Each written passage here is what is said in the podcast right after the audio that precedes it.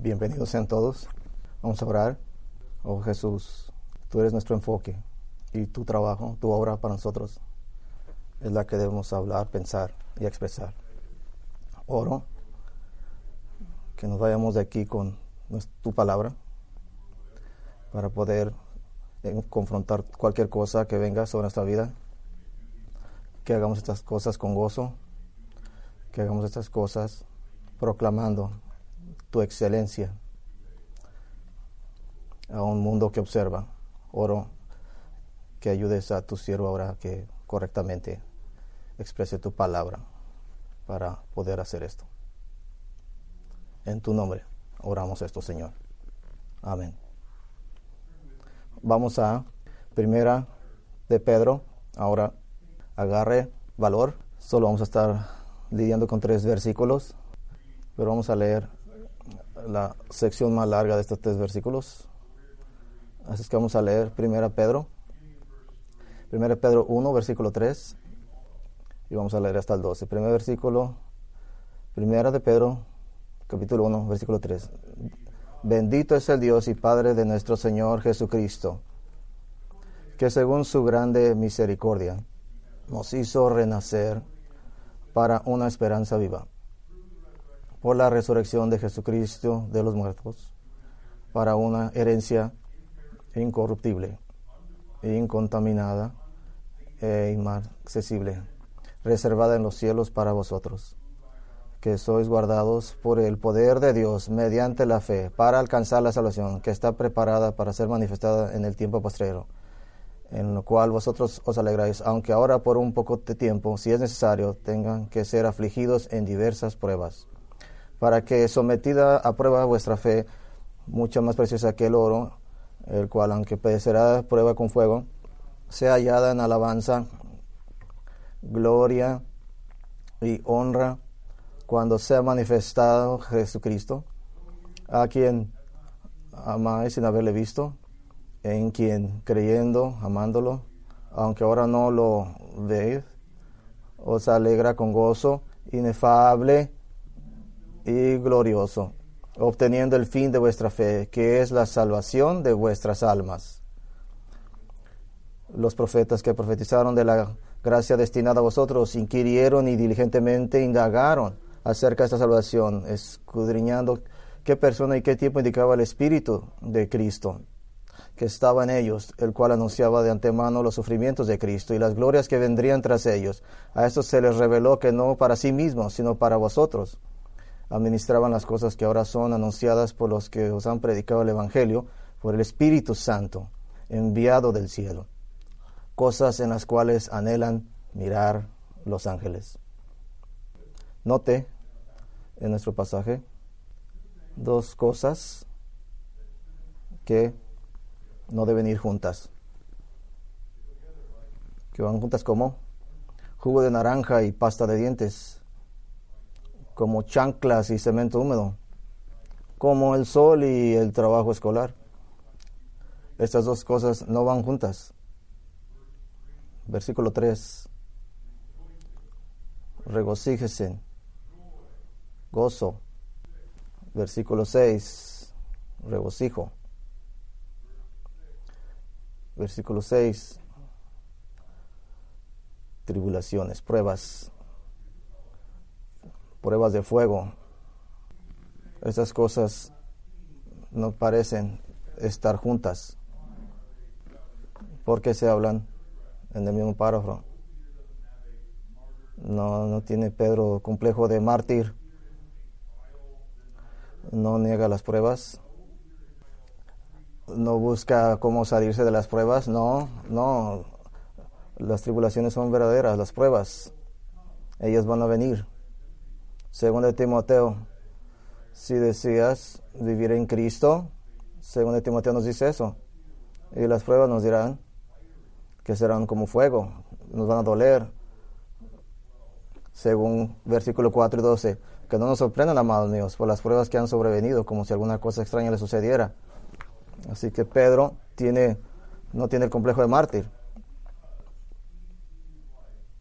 Él vi la vida espiritual como debe de ser, similar como a Pablo en 2 Corintios 4, 17, las pruebas reales que duelen siguen siendo leves y momentáneas, porque cuando se colocan junto a la gloria de la eternidad,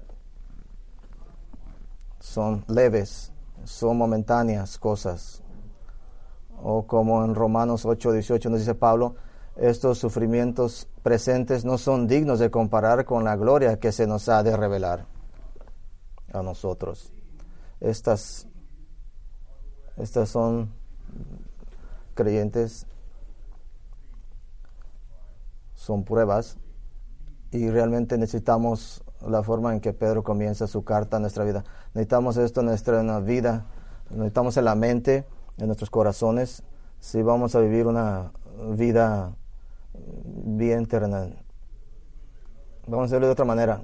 No necesita la abstenencia de pruebas. No necesitas la ausencia de problemas y pruebas en tu vida para hacer de bien espiritual en esa vida. Necesitas pruebas y pruebas.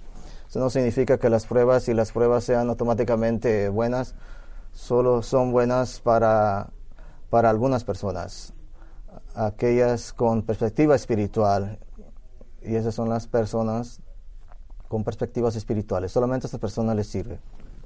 Así es que el señor Steve Lasse, un predicador, dijo que algunas personas se burlan de los cristianos por tener una mentalidad. Ustedes cristianos son tan celestial, tienen mente celestial que no tienen ningún bien terrenal. Pero debemos sostener que la única forma en que seremos del máximo bien terrenal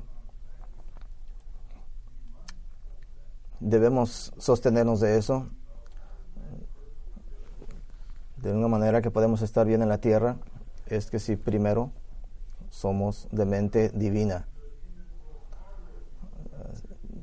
Todas las personas, todas las personas que tienen esa perspectiva son las que van a mirar a Dios. Así es que Pedro escribe, escribe en medio de, en medio de las pruebas de fuego, a aquellos que pronto en Roma enfrentarán pruebas aquellas personas que van a ser confrontadas por pruebas, les escribe para asombrarlos, para que digan, wow, para que miren con asombro por la gracia en todas estas pruebas de fuego y también para que no se sorprendan y para que usted también eh, vea estas perspectivas.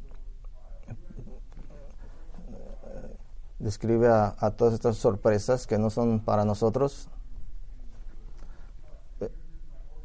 Esto no significa que las pruebas sean beneficiosas automáticamente. Van a ser de valor espiritual si primero tiene estas tres perspectivas. Si usted tiene perspectivas, entonces es que vamos a la, esas tres perspectivas que debemos de tener si las pruebas no va a ser algo bueno. Número uno, perspectiva número Dios ha puesto su vida en usted. Dios ha puesto su vida en su corazón.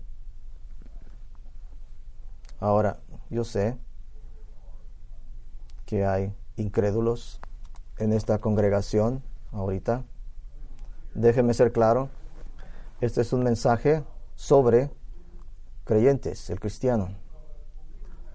De lo que tienen los cristianos, que creyentes van a recibir, lo que los creyentes van a recibir es de lo que presentemente tienen ahorita los cristianos. Trata de cristianos en sus privilegios, pero también puede ser para usted esta mañana. Recuerde, estamos hablando de estas gloriosas y privilegios y que el creyente puede disfrutar actualmente, pero anticipar también en el futuro el mensaje para usted, que estas son sus deficiencias. Y esto es su pobreza en el futuro. Así usted, quiero ser claro para los incrédulos. Esto tal vez no es sobre usted, pero este mensaje es para usted. Dios ha dicho, número uno, su vida, ha puesto su vida en eso en versículo 3 lo vemos. Él nos ha hecho nacer de nuevo no es que la misericordia y la gracia de Dios te, hayan sido dadas porque creciste en un hogar cristiano.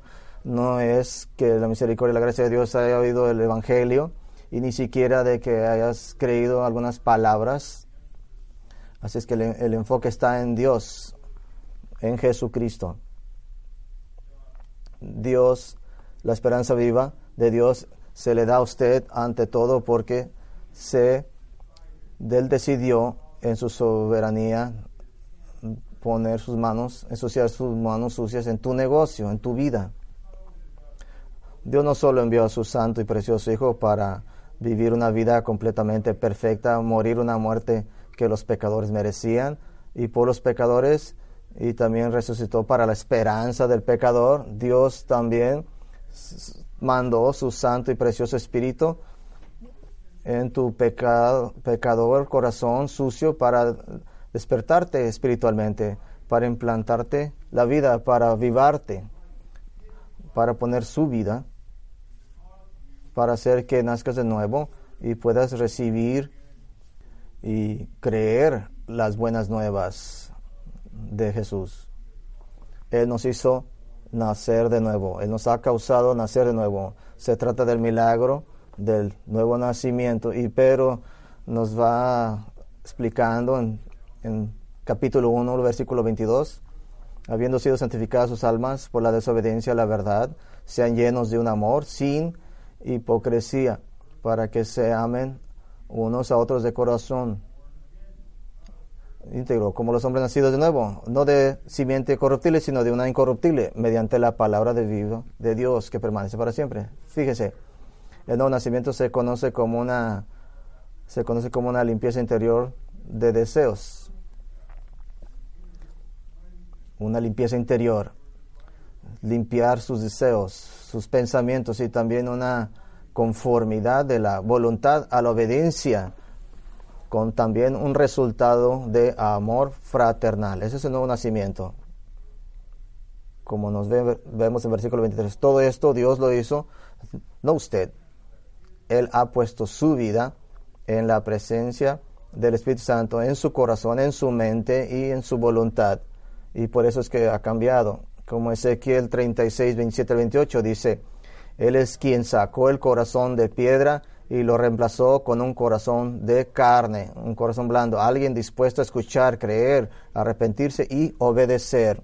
Y como Jesús diría en Juan 3, aunque hayas nacido de nuevo por el Espíritu, ni siquiera puedes ver el reino de Dios.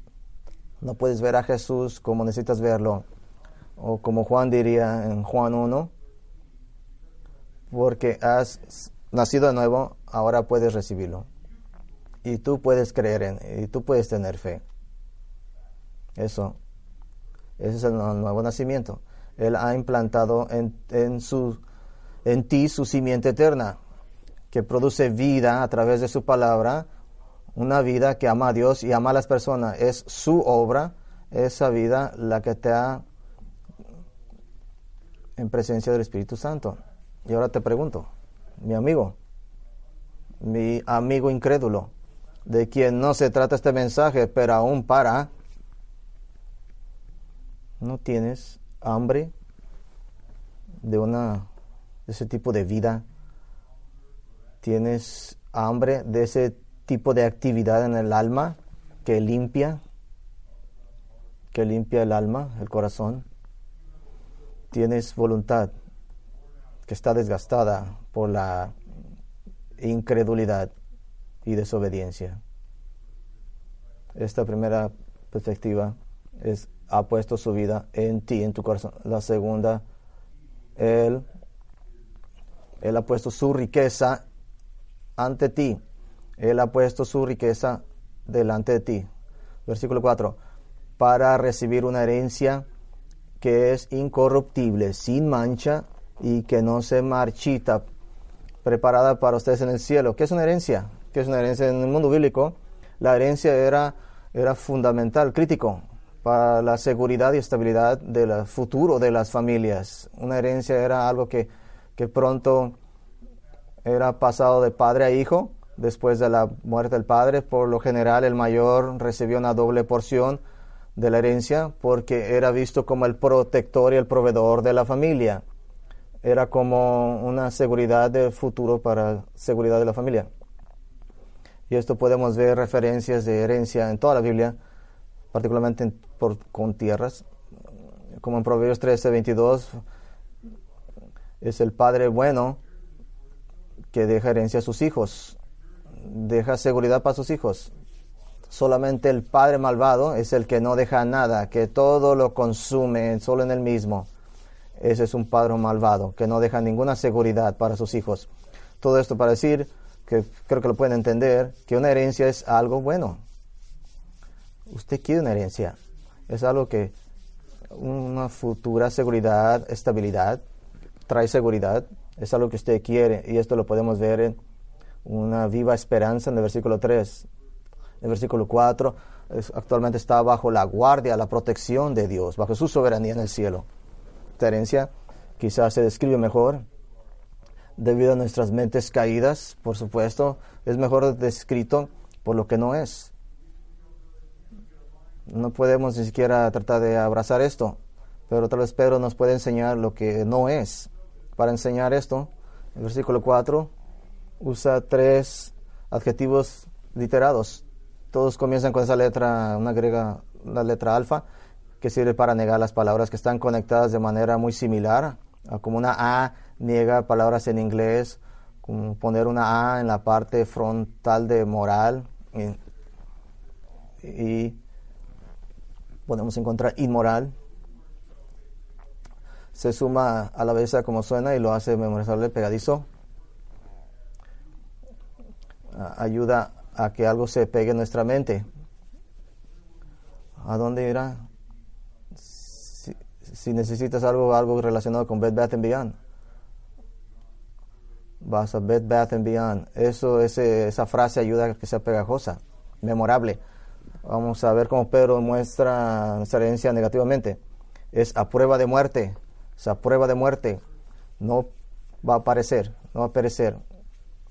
La palabra griega es afterthoughts. No puede ser tocado por la muerte, la descomposición o por la podredumbre. No puede perecer no como las papas que pueden perecer, podrirse en su despensa. Si no las usa lo suficiente pronto, comienzan a pestar y a podrirse. Incluso empiezan a esparcer su podredumbre alrededor de ellas con otras cosas. No pueden morir. Esta herencia es en contra de la muerte. Es también es a prueba de pecado. Es a prueba de pecado, sin mancha. Griego es amiantos. El pecado, el mal, la corrupción no pueden tocarlo, no pueden tentarlo, no tienen acceso a ello no es como la bolsa de valores del plan de retiro, 401k o paquete de jubilación que podría no estar ahí para usted cuando más lo necesite. En este mundo manchado de pecado es en contra del pecado. Piénselo así. Usted no podría manejar el cielo ahorita como está usted ahorita. No podía. Vida no podía sin un cuerpo glorificado. No podría manejar la eternidad usted no podría manejar la perfección y la presencia de Dios en el cielo. Usted no podría disfrutarlo. Por eso es que Dios nos resucita con nuevos cuerpos, cuerpos glorificados. Esta, esta herencia es en contra de pecado, en contra de la muerte. Vemos otra palabra, amarantos, es, es a prueba de tiempo, inmarcable. Es una herencia que es permanentemente amorosa, hermosa, en flor. No es como una pintura que se pela, se escarapela. No es como esas llantas que se desgastan, esa camiseta que está se desgasta, el cabello que se detiene o esa flor que falla y se cae. Nada, nada, nada en esta herencia acarrea algo que se, que se puede arruinar o que se puede descomponer. De esta herencia no puede, nada de esta herencia o del cielo están marcadas por consecuencias del pecado. Y piense lo que significa esto en su herencia eterna. No necesita preocuparse. Usted, hombre, no necesita preocuparse por aburrirse en el cielo. El cielo no es, no es algo aburrido, es, es creación perfecta, infinitamente disfrutable, diario, floreciendo. Cuando pensemos en cielo que es aburrido o que es cansado, eso traiciona las, la mente. secretamente podemos pensar que a lo mejor nos podemos aburrir, pero las cosas normales son las que están marcadas por el pecado, pero el cielo es perfecto. Y perfecto significa eternamente disfrutable, placentero. No tiene que preocuparse estar aburrido en el cielo. No tiene por qué preocuparse de no estar absolutamente satisfecho con la presencia de Jesús. No tiene por qué preocuparse por si valdrá la pena todo cuando veamos a Jesús. ¿Sabes que valdrá la pena? porque será una vida perfecta que cumplirá los propósitos de salvación de Dios no, será corrompida por el pecado, ni envejecerá, no va a decaer, no va a haber consecuencias. Esto es lo que es esta herencia eterna, que no perece, incontaminada, que no desvanece. Todo lo que Dios ha prometido a su pueblo en el futuro. Vemos esta promesa de una herencia de Dios en todas las escrituras. Efesios 1:11, en él hemos obtenido herencia, habiendo sido predestinados según el propósito del que obra todas las cosas, según el consejo de su voluntad. Colosenses 1:12, hablando de nuestra salvación del dominio de las tinieblas, dice que el Padre que nos ha capacitado para participar de la herencia de los santos en la luz. Colosenses 3:24 dice, siervos, todo lo que hagáis, obra de corazón como para el Señor y no para los hombres, sabiendo que del Señor recibiré la herencia como recompensa. Estás sirviendo al Señor Jesucristo, porque el malhechor será recompensado por su maldad y no hay acepción de personas y no hay herencia para ellos. ¿Qué es esta herencia? Bueno, podríamos ir a lo largo de las escrituras y verlo negativamente. Vamos rápidamente a las hojas de la escritura y vamos a verlo positivamente para tomar como tipo fotos. Es una vida en nuevo mundo perfecto. Es vida como era vida Revelación 21, Apocalipsis 21, 1, 5 y 10. También es una vida sin lágrimas, dolor o tristeza. Apocalipsis 21, 4. Y es una ciudadanía en el reino de Dios. Filipenses 3, 20.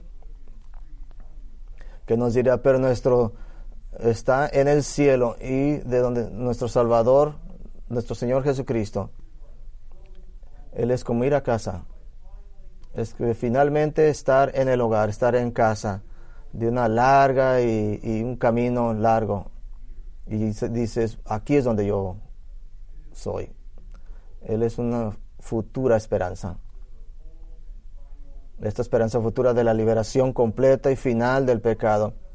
Es la Filipenses 3:21 dice, continúa, cuando Jesús venga, Él nos transformará nuestro cuerpo para ser un cuerpo glorioso, cuerpo glorioso que poder que le permite incluso sujetar a todas las cosas de sí mismo. Es un tiempo de recompensa, como podemos ver en primero, primera de Pedro 1.7.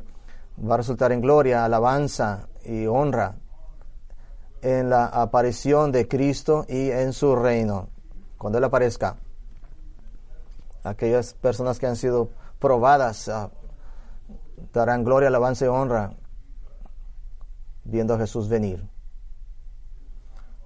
Es un tiempo de reinado con Cristo. Apocalipsis 22.4. No, ellos verán su rostro y el nombre de Él estará en sus frentes.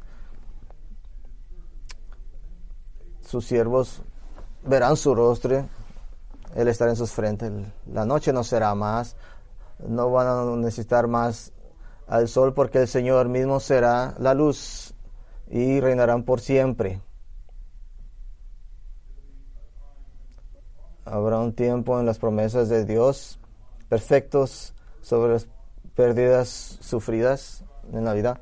Dios va a pagar para atrás, regresará cualquier cosa que la persona haya perdido por haberlo seguido Mateo 19, 29 y todo el que haya dejado casas, hermanos, hermanas, padre, madre, hijos o o hijos o tierra, por mi nombre, recibirá el ciento por uno y heredará la vida eterna. Pero muchos primeros serán últimos y los últimos primeros.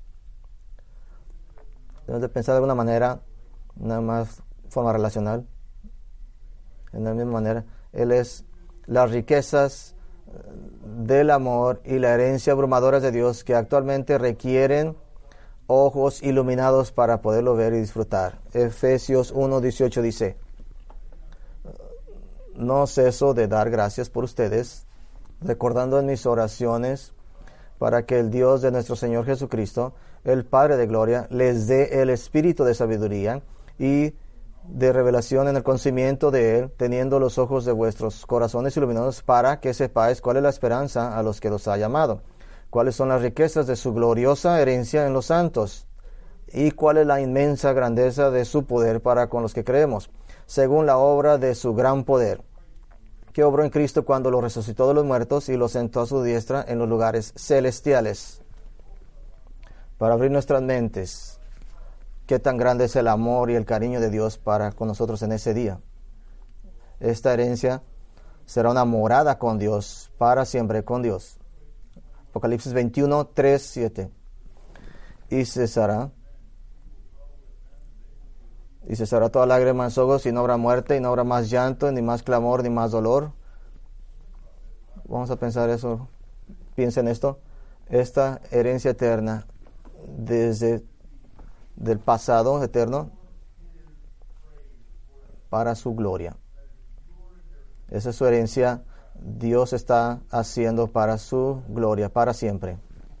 Efesio 1. En Él tenemos, nos hemos sido destinados según, según el consejo. Hemos sido la primicia para en Cristo, para alabanza de su gloria. Él está haciendo herencia para nosotros, para su alabanza. Y Dios no va a ser mezquino. Él no va a ser mezquino con las cosas. No es, una casa construida barata o, dispositivos electrónicos con obselencia programada. Dios no tiene, está creando que no va a valer la pena, porque Dios está haciendo envolviéndolo en su gloria, en su alabanza eterna, en su herencia que nos dará a nosotros. Esa es la herencia que espera con fe el creyente. Y podría ir con todas esas referencias cruzadas o puede hacerlo con una sola. De alguna vez como, como lo hace Pedro. Porque él dice muchas cosas en poco espacio. Él no, no necesita todas esas cosas. Vamos a Primera de Pedro 5, Primera de Pedro 5, 10. Pedro dice, pero dice todo eso en un solo versículo. Primera de Pedro 5, 10. Después de que ha sufrido el Dios de toda gracia, que nos ha llamado a su gloria eterna por medio de Jesucristo, es quien nos ha permitido mientras padecemos que seamos fortalecidos, afirmados y establecidos en Él para siempre. Note, Jesús Él mismo lo hará todo. Cuando Él regrese a la tierra, Él personalmente establecerá su reino prometido, nos dará gloria y honor, cumplirá todas esas promesas. Él va a fortalecernos, afirmarnos establecidos. Así que básicamente dice, Dios hará todo correctamente más allá de nuestras imaginaciones, de nuestros sueños. Vamos a verle, vamos a verlo y diremos, preguntaremos, ¿por qué yo? ¿Por qué soy yo parte de esto? Él ha puesto su herencia entre nosotros. Y mi amigo, mi amigo incrédulo, no muestra su riqueza de Él, su estabilidad, muestra qué tan pobre eres tú. Tercer perspectiva, si su vida en nosotros, Él ha puesto su herencia en nosotros. Tercero, Él ha puesto sus defensas alrededor de nosotros. Él ha puesto sus defensas alrededor de nosotros. Protección. Capítulo 1, versículo 5. Por el poder de Dios estamos siendo guardados a través de la fe para salvación en los últimos tiempos. Las mismas palabras de fortalecer alrededor de las ciudades para defenderlos de los enemigos. ¿Quién es quién? Aquí en el versículo 5. Esta no es solo la defensa de Dios en torno a la herencia, sino también a los que Él ha hecho que la hereden a aquellos que ha hecho nacer de nuevo. Dios ha puesto poderosas defensas alrededor de los hijos de su nuevo nacimiento. Ahora vemos también tu gloriosa salvación. No es algo que Dios da y dice, mm, haz lo mejor que puedas y espero, espero que lo hagas, espero que llegues. No es algo que Dios retuerce las manos con ansiedad diciendo, espero que puedan sobresalir. Dios no está, Dios no está diciendo, asústense. Dios no está corriendo de una habitación con pánico. No dice rápido, se acerca la persecución, corran por sus vidas. Vemos aquí una salvación gloriosa, muy segura, segura que se prueba y se intenta demostrar que vale la pena. Así es que vemos, Dios está determinado de mantener a sus amados hasta el final. Vemos un Dios decidido, que ni la fuerza del infierno, el plan del hombre te arrancará de su mano, como dice la canción. Mantiene a su amado pueblo hasta el final. Es una imagen de un guerrero luchador que te defenderá y te guardará el día de tu muerte con firme amor y fidelidad. Él nos protege. ¿Cómo nos protege? Él nos protege a través de alimentar la fe. En el versículo 5, el poder de Dios está siendo guardado a través de la fe para hacerlo. Algunos podrían decir, ajá, así que al final realmente depende de mí después de todo. Pero eso, eso la respuesta es sí. Es como, así es como definirás fe, sí. Pero, pero yo respondería, no veo la fe como nada más que el reconocimiento, simplemente un reconocimiento y la declaración de su propia debilidad y, y su poder. Fe es, usted no trae más que nada más en sus manos. Solo Solo a tu cruz me aferro. No traemos nada en nuestras manos, solo nos aferramos a la cruz. Spurgeon ilustra la fe, nombre predicador.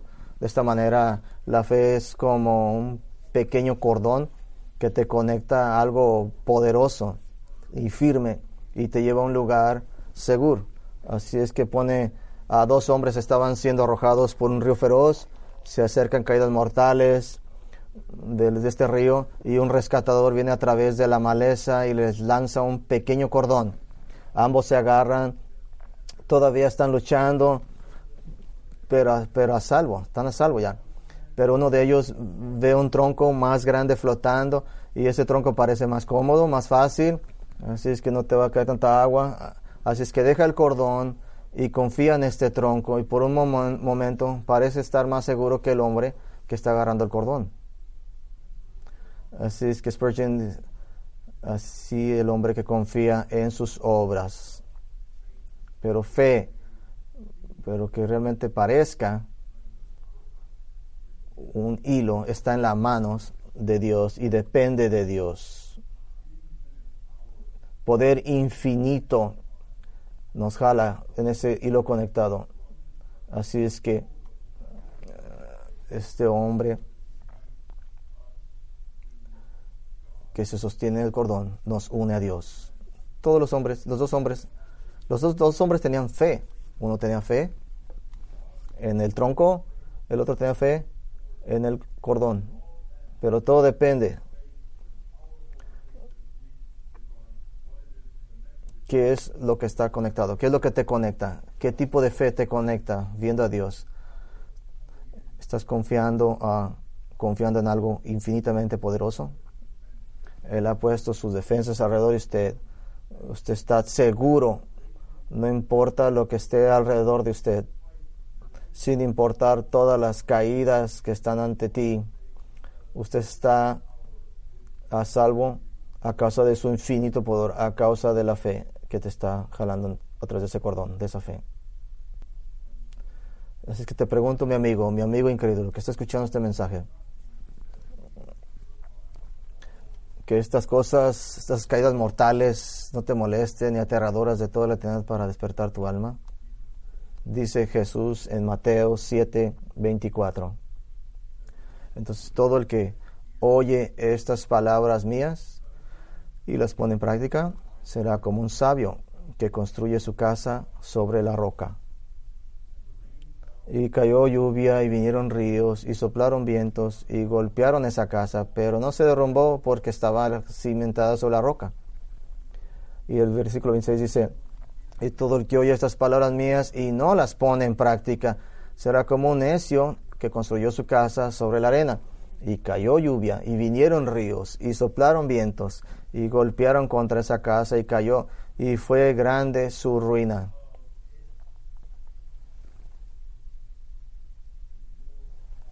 Su caída es grande. ¿Puede tu Salvador ser más grande esta mañana? Bueno, ahí lo tenemos, las tres perspectivas espirituales que debes tener si quieres ser de bien espiritual. Perspectivas espirituales que dan aguante a las pruebas y gozo en medio del fuego. Pero, pero lo siento, hay una más. La metí aquí escondidas. Esta es la más importante. Esta es mi favorita.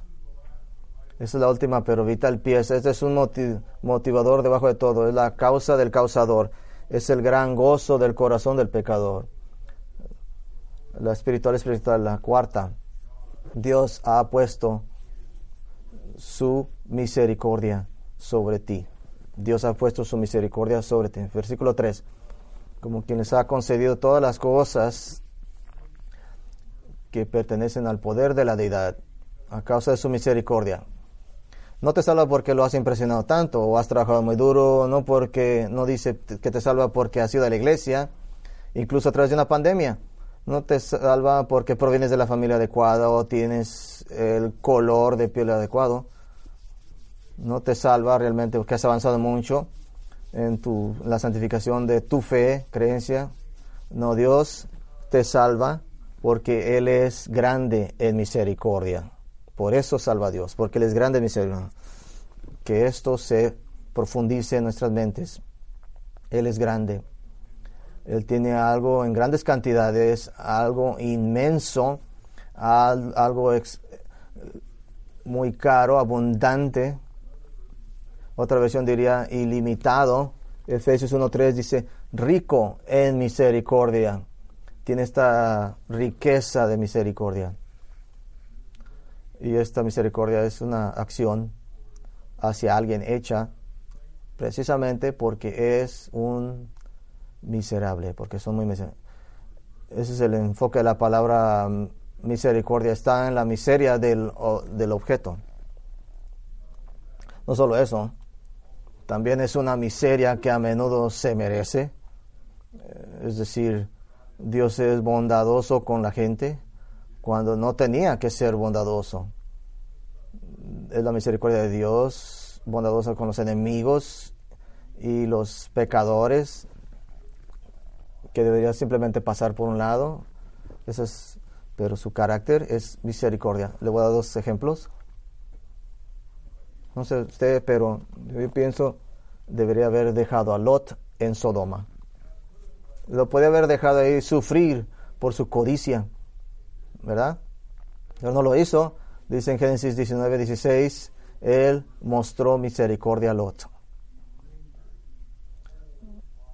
Él lo sacó de ahí. Ni siquiera se le ocurrió a Lot. Otro ejemplo, todos esos ciegos, cojos, sordos y leprosos en los días de Jesús, Jesús, Él los curó. Pero necesitaba curarlos para cumplir su misión. No. Él los sanó para mostrarnos su misericordia, la misericordia de Dios y la gracia que está en Cristo Jesús. Esta es la razón por la que Dios salva a cualquiera. Es, porque te salva a ti. Él propone gloria a su gran nombre al salvar a los pecadores indefensos y darles incontables tesoros eternos. Dios es grande en misericordia. Y te pregunto, mi amigo incrédulo, ¿No podía este Dios, grande misericordia, ser tan grande hacia ti? ¿Eres, te sientes miserable hoy? Isaías 55, 6, 7. Busquen al Señor mientras pueda ser hallado. Llámalo mientras está cerca. Deje el impío su camino y el hombre inicuo sus pensamientos, vuelva hacia el Señor para que tenga compasión de él y a nuestro Dios, el cual será amplio en perdonar. Ahora mismo, ahora mismo en la quietud de sus asientos, en las regiones secretas de su corazón, confiese su pecado, vuelva a Dios nuestro, hágase lo más miserable que pueda, porque Él es misericordioso para perdonar. Él busca al miserable pecador. Ese es nuestro Dios. Estas son las perspectivas que debemos aprovechar lo máximo. No solamente simplemente sobrevivir las pruebas, debemos estar sobresaliendo, hacer cosas buenas a través de las pruebas. Debemos desear la gente de Dios en las pruebas.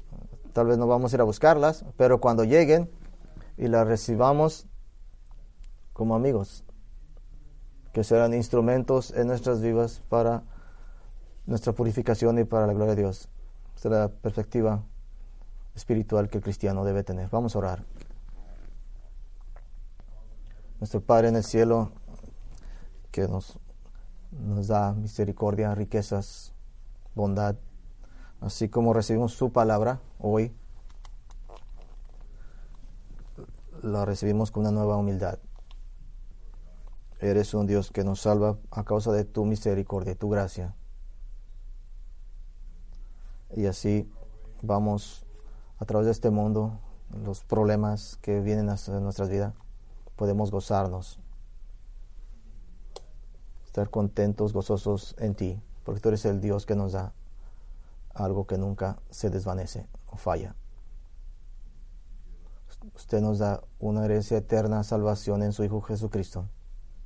Y así como venimos ahora al punto de nuestro servicio, donde recordamos a tu Hijo en su, en su cuerpo y su sangre recordando al recibir estas cosas espirituales reales que consuman nuestras almas, nuestra mente, para bien, para purificarnos, este miserable ser, que nuestras manos tiemblen, nuestros labios se humillen mientras nos quebrantamos.